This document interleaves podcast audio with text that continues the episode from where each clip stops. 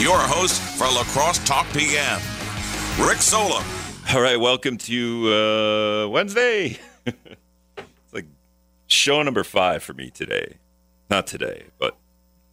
And it's going to be show number 6 after this show, and show number 7 tomorrow before the show, and 8 the show, and 9 after the show, and 10 show on Friday morning.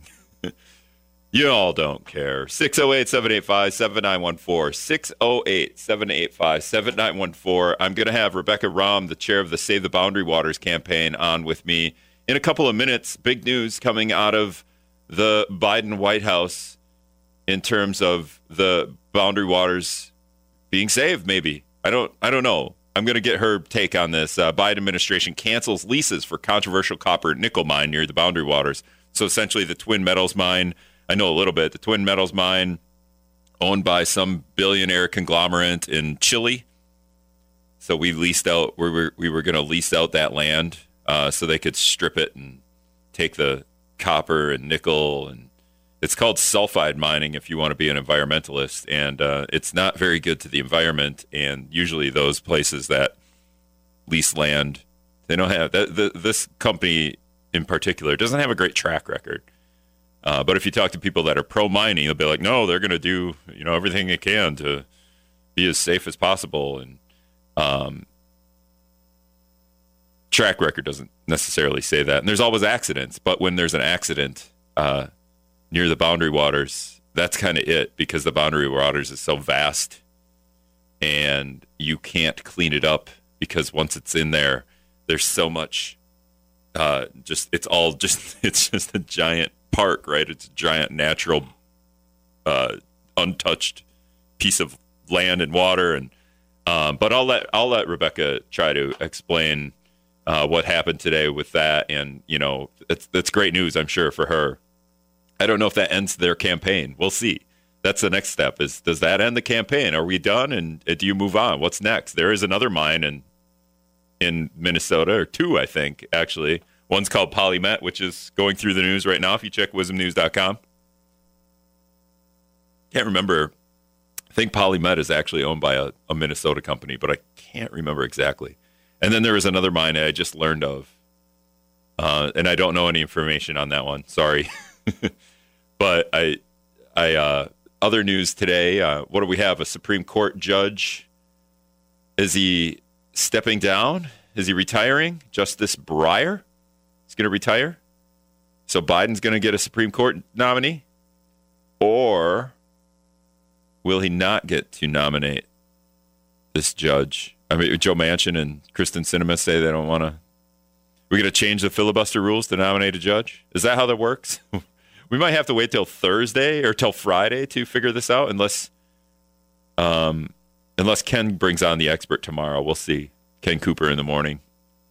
Otherwise, Joe Heim's going to come on with me on Friday morning, and Anthony Trigoski on Friday afternoon to kind of explain this. But my take on if a Supreme Court justice is retiring, and we want to do the game here, Mitch McConnell will come out and say, we can't nominate a Supreme Court justice until the people speak. We got to wait until after the election. I don't know if I'm doing McConnell. There we go. After the election. We've got to wait till after. I got to shake my chin a little bit, I think. But yeah, he's going to say, no, we can't nominate a Biden Supreme Court nominee or justice. We can't confirm that person. We've got to wait until the Senate elections are finished. It's an election year, even though it took them 6 weeks to confirm Amy Coney Barrett, right? Justice Ginsburg dies, and it's an election year, and 6 weeks away from Donald Trump losing the presidency. And no, we don't need to wait there. We don't need to wait for the people to speak there. We did for the guy right before that. We did for the Merrick Garland, right? When Obama had 11 months to get a Supreme Court nominee. And, well, it's such a game. What a joke. I get why everyone hates the government, because that's the whole game. Like, we're just going to do the things that we want to do, because there's no actual rules, even though we're the rule makers. But when it comes to making the rules imposed upon ourselves, we're just going to leave those little loopholes so that we can skate through them. What's the one with Nancy Pelosi now? She's kind of flip-flopped on legislature, the Congress being able to buy and sell stocks, right? There is a Reddit page where they just buy and sell all the same stocks that Nancy Pelosi does. I was reading about this. Because she has to make public all her stock picks, I guess. I'm trying to bring someone on to kind of talk about some of this stuff too next week, and so they just go with what she goes with, and imagine that they make tons of money. Of course they do. So it's always fun to pick on Nancy Pelosi for whatever reason. I don't know why that is. Is it just because she's just kind of an old lady? What is that? Is it because she's the leader of the house? I don't know. Is it a man-woman thing? We can't have a woman? I don't know. I don't know what it is. But, man, every Republican that has any affiliation with Nancy Pelosi, any kind of like the Kevin Bacon, 11 degrees, whatever that game is that relates to Kevin Bacon. That's the one, Nancy Pelosi. Anything you can relate to Nancy Pelosi, use it to get elected, stay elected, fight the opposition. 608-785-7914 is the talk and text line. So it should be interesting to get Becky Rom's take on the Twin Metals Mine. They call it the Twin Metals Mine to say, they don't call it the Chilean mine. That would be weird because obviously we're not in Chile. They should call it the Boundary Waters Mine. That wouldn't be a great name for it either, would it? But we're going to get her take on just exactly what went down here. And I think it's good news for anyone that is an environmentalist, anyone that enjoys nature, anyone that is trying to visit or has visited the Boundary Waters, this threat just upstream from the Boundary Waters of this giant mine, might be off the table now. All right, I got to take a break. We're gonna get Brad to do the news. Oh, and you talked about this morning, but Central High School, 5:30 p.m. to 6:30, so hour long. The 360 Real Estate Solutions is doing their little public input session on the Kmart lot, right? So if you want to get over there, if anyone wants to reporting live from Kmart, just shoot me a text, give me a call, tell me what you see from the Kmart public input session at 5:30. I'm obviously here till 5:35. I'm back on the air after our break, but I'm here till about 5:55 or so. It'd be a good time. 608-785-7914. Or shoot me a text on what you think we should throw in that Kmart lot. We did that this morning, too. I got some terrible ideas. Just terrible ones. We can go over them later. All right. I think people were kidding, some of them, but others were serious. All right. We'll be back.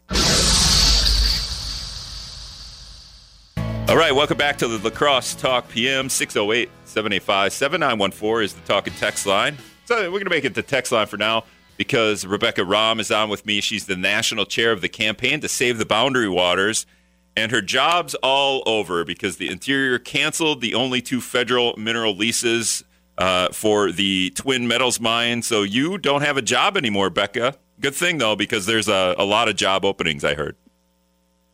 Well, thank you for having me on. I appreciate it. I wish my job was over, but it's not over. But today was a very good day for the Boundary Waters in Quetico Park and Voyageurs National Park because today the Department of Interior canceled the only two federal mineral leases in the Superior National Forest, two leases that had been unlawfully renewed by the last administration and would have allowed copper-nickel mines to have been built in the headwaters of the Boundary Waters.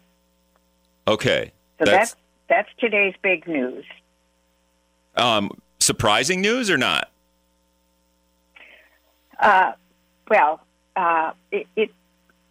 It was clear to many of us that the leases had been unlawfully renewed. They were first canceled in 2016 after the two leases had expired and Antofagasta's Twin Metals had applied to renew them. But at the time, the Forest Service withheld its consent to the renewal of the leases because of its belief, based on science, that copper-nickel mining in this place would permanently damage the boundary waters and that the damage could never be fixed or repaired or mitigated because it's this big, huge lakeland wilderness. And those cancellations stuck until the Biden administration came up with a creative new interpretation of the prior leases and reinstated these leases and then renewed them. You mean the Trump administration? You said Biden. Yes. I'm sorry. The Trump administration did that. Yep. I apologize. And it was always fishy to us. The leases had always been interpreted one way. They had always required this by statute consent of the Forest Service. And here you had the Forest Service saying no, and the Trump administration deciding that the Forest Service's statutory rights were irrelevant. I mean, you can't reinterpret a contract and take away a statutory right of an agency, and that's what the Trump administration tried to do. Yeah, but you can, Becca, you can if you rent out an apartment to the guy that owns the Antofagasta, the guy that owns the mining company. If you're just, hosting. Yeah. We won't get into that. Yeah, but there was monkey business. You're right. There was inappropriate behavior by Twin Metals' parent company, Antofagasta, to try to influence the process. And so we've always felt that they were on shaky grounds. We have a new administration, new Department of Interior, new lawyers in the leadership of the solicitor's office in the Department of Interior. And the lawyers took a good, hard look at the leases, the history, what laws and regulations require, and determined rightfully that the Trump administration was wrong and acted illegally to restore these leases. Let's Becca, could we rewind a little bit? I'm just, I talked about this to begin the show, but you might be able to better explain it. Antofagasta, Chilean mine, billionaire owner. They don't have a great track record of mining. They want to mine in Minnesota upstream of the Boundary Waters, which is 1 million acres of just pristine, untouched wilderness, right? Am I good so far? Yes. Okay, and the mining that they want to do, now I'm getting PolyMet and Twin Metals mixed up, but the mining they want to do, it's terrible for the environment. There's always environmental risks with sulfide and crap just getting into the waterways. But also, there's not a whole lot of great stuff to mine out of, right? Can you explain that, and then where the stuff that they mine is going to go? Sure. And so the mine proposal in the watershed of the Boundary Waters, so as you said, just upstream of the wilderness, and in fact, immediately adjacent to it, that's Antofagasta's Twin Metals Mine. And Twin Metals was proposing to mine in sulfide-bearing ore. When you bring that ore up to the surface of the earth and expose it to air and water, what you get is acid mine drainage, which is a toxic brew of sulfide, sulfate, and heavy metals like arsenic, lead, mercury. And all of those heavy metals are toxic to all forms of life. Our fish, when we eat the fish, humans, and so on and so forth. Now, these deposits are skinny.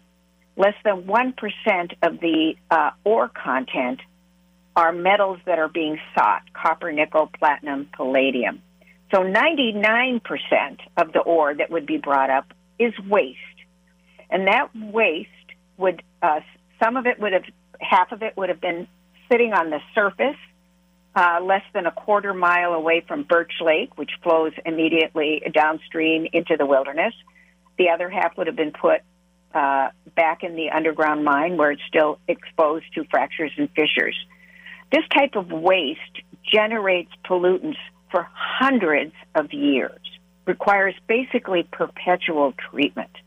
Now, the mine company that Antofagasta set up is a limited liability company. It's not going to be around for hundreds of years. At the end of the day, it'll have one asset, a polluted mine company, meaning it's going to be bankruptcy-proof. So this is a huge burden on the American people. One, because of the degradation of our beloved Boundary Waters, and two, that we would be stuck as the American people with forever costs of trying to manage and handle this huge amount of waste. Well, and you say American people, that's North American people, because Canada would be stuck with this pollution too. Exactly. And the Canadian government has opposed mining in the headwaters of the Boundary Waters. You know, the Quetico at 1 million acres is immediately downstream of the Boundary Waters. And Basswood Lake, which is, I don't know, I think it's like North America's greatest fishery. I think a lot of people will agree with me. It's half in the Quetico and half in the Boundary Waters, and it's right on the path of pollution. So it would have been really devastating for Quetico Park, like it would be devastating for the Boundary Waters. So you're right. Both areas would have been damaged had Twin Metals Mine Plan been able to proceed. Yeah, because from what I've, in talking to you in the past and from what I've read, if once the pollution gets into the Boundary Waters, you can't, and I don't know how you get pollution out of anywhere else, but whatever system you need to get pollution out, it's 1 million acres. Once it gets in there, there's no infrastructure to get it out. Right. And 24% of the Boundary Waters is water. Right. And so it's all interconnected. And rivers, lakes, streams, groundwater, in every direction. So it would spread across the landscape, the pollution would. And the best part of all of this is everything that gets mined out and is useful, right? We're just sending to China? So Antofagasta has contracts to have its copper, nickel, and platinum and palladium from its mines in South America to send all of it to China, where it is processed at low-cost refineries. There's no ability to process these metals in the United States. And so they would be shipped overseas and sold on the world market.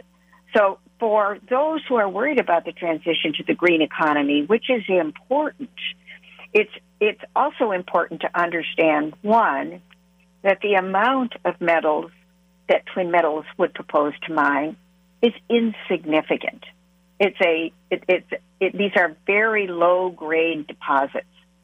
Second, the metals that Twin Metals would mine are irrelevant to the green economy because, as you noted, the metals would be sent to China and sold on the world market.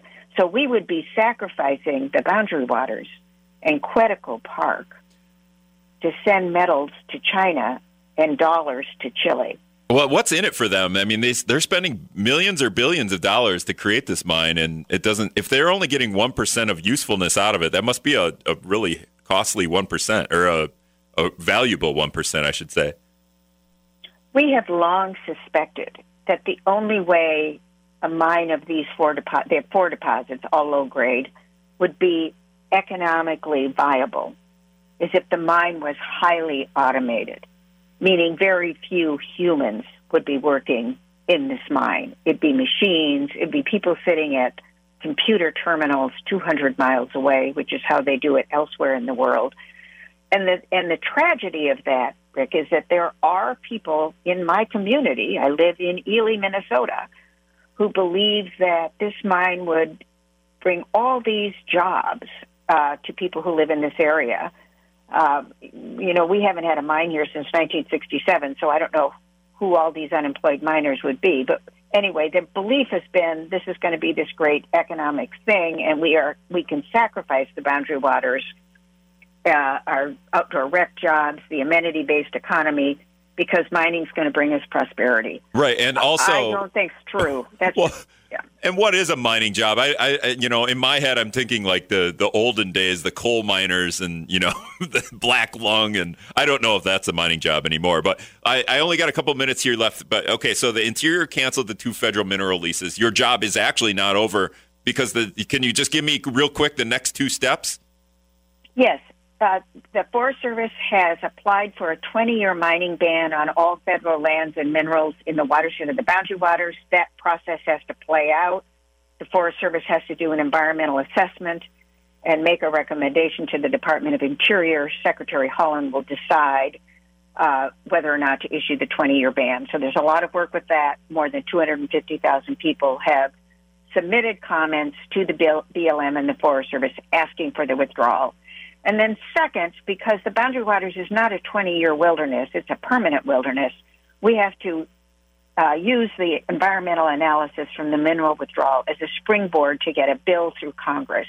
There is a bill pending in the House. We need to get it passed in 2022, and then we can go on canoe trips. Okay, a permanent ban, essentially. So a 20-year ban, change that ban into a permanent ban. Correct. All right, so who do we got to pressure? Who's our congressman that we're... I got Jim Hagenor, and I got to pressure him? You have to... Absolutely. He is not a co-sponsor of the bill. Everybody listening to your broadcast should contact their member of the U.S. House of Representatives and their U.S. senators and ask them to support H.R. 2794. That is a bill that would permanently ban copper-nickel mining in the watershed of the Boundary Waters and Quetico. All right. Last thing, Rebecca, before I let you go, I'm running out of time, but the visitation over, whenever we open up the Boundary Waters to visit, I'm sure you could do that in the winter. It might not be as fun, but are we really limiting that? Do you have any information on just how is it going to be a lot harder to visit the Boundary Waters coming up here? Well, the Boundary Waters is the most visited area in the wilderness, and during the pandemic, it's just been packed. Everybody wants to escape the pandemic and get into the Boundary Waters.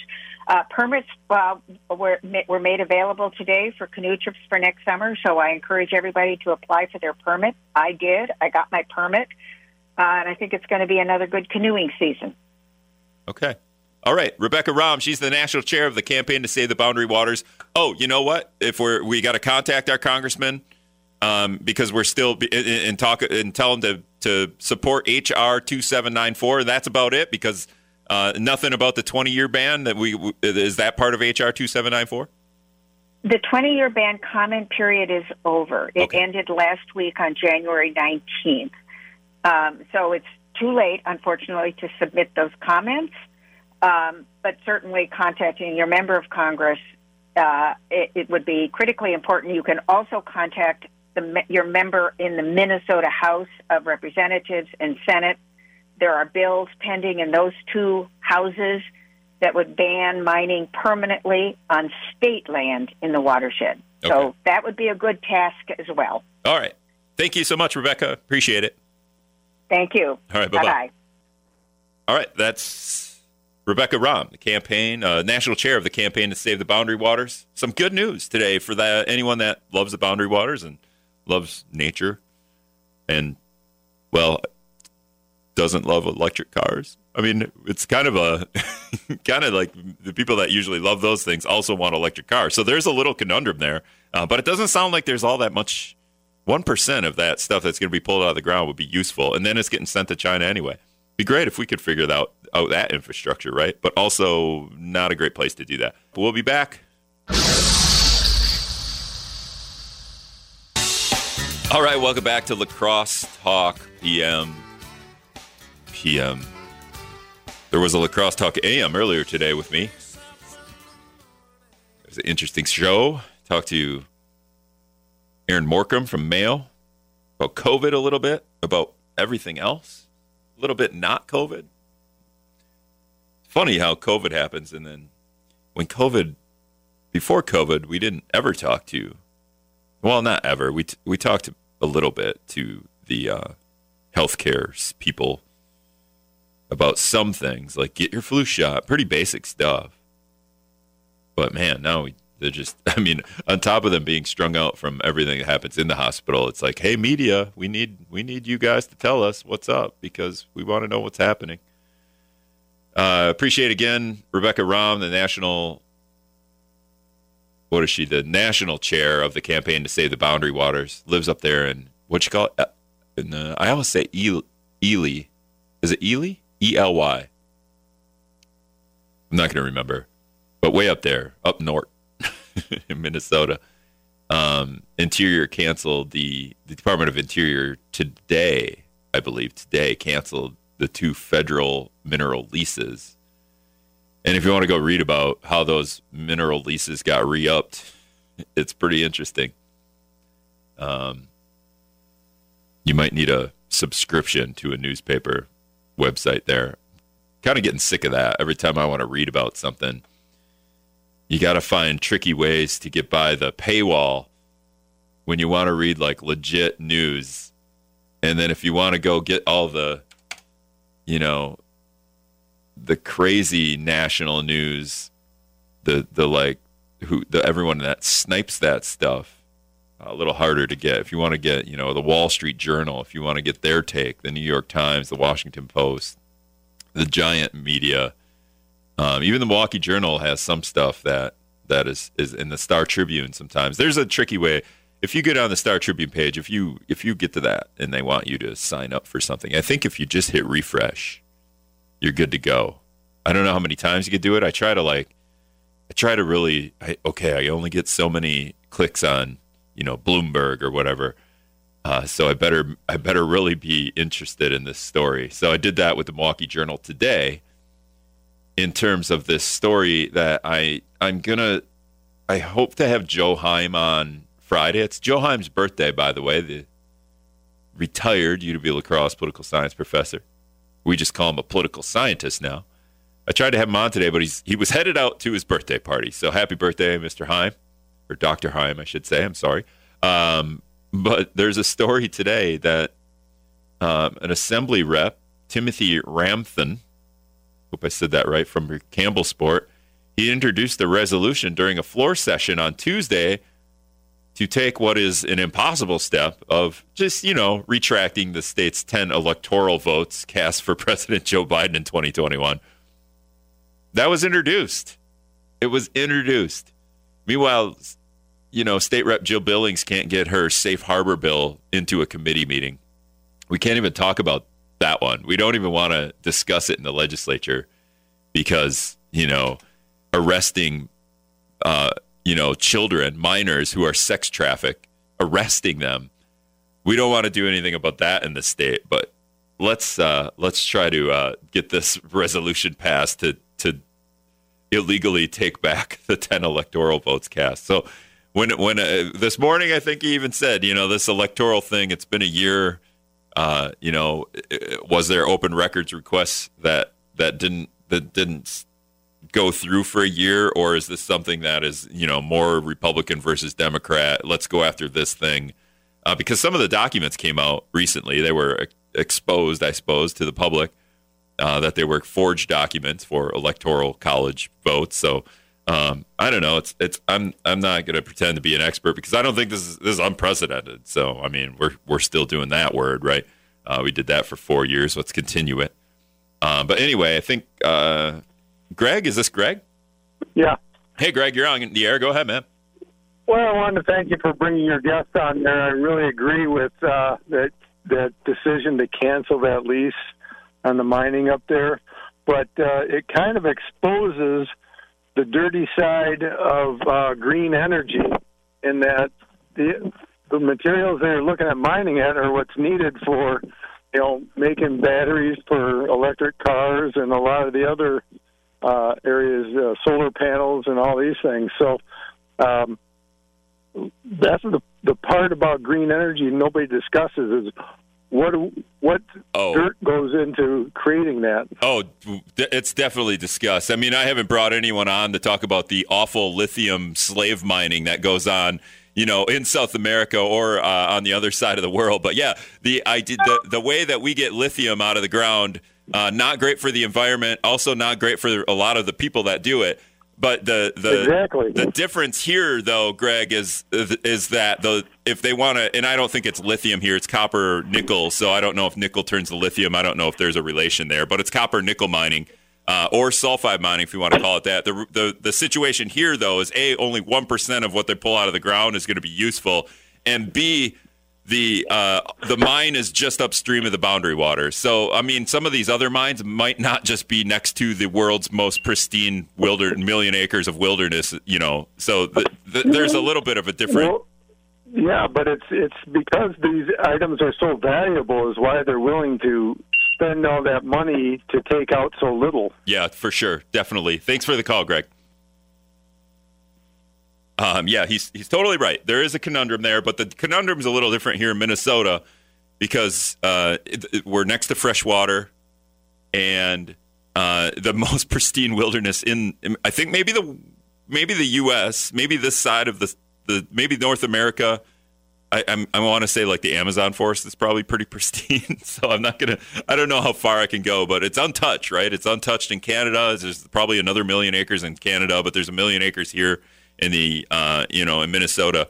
And once you get pollution in there, you can't get it out because there's no infrastructure. It's just all wilderness. So, there's just a little bit different of a conundrum, but yeah, you're definitely right. The idea that we want electric stuff, electric cars, batteries, stuff like that. The way we get that out of the ground is we're not doing it right. We're trying not to do it here. The other conundrum too with the Boundary Waters is this is a Chilean billionaire that owns this mining group in Chile.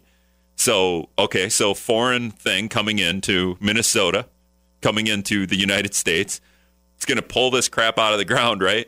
99% of it's going to lay waste. They're just going to leave it, whatever. I mean, they're going to leave and be like, bleep it, I don't care. And then the 1% goes and gets shipped to China, and then we probably buy it back at, 500% over cost, right? Or something like that. I'm just throwing numbers at you, but you understand. It's not like a Minnesota company is going to mine it and then use that to make whatever, copper, nickel, whatever you want to use that stuff for American-made products. But it can't happen anyway because it's next to the Boundary Waters. And that's the whole dilemma here. So if the mine was, somewhere not next to freshwater, I think we need to protect freshwater first. And then after that, think about how to mine this stuff out of the ground humanely, using labor that's not slave labor, and then environmentally safe too. So there's a couple different ways to do that. And I'm sure, I don't know if the United States has any infrastructure in terms of mining companies that would do that. I don't know if there are any.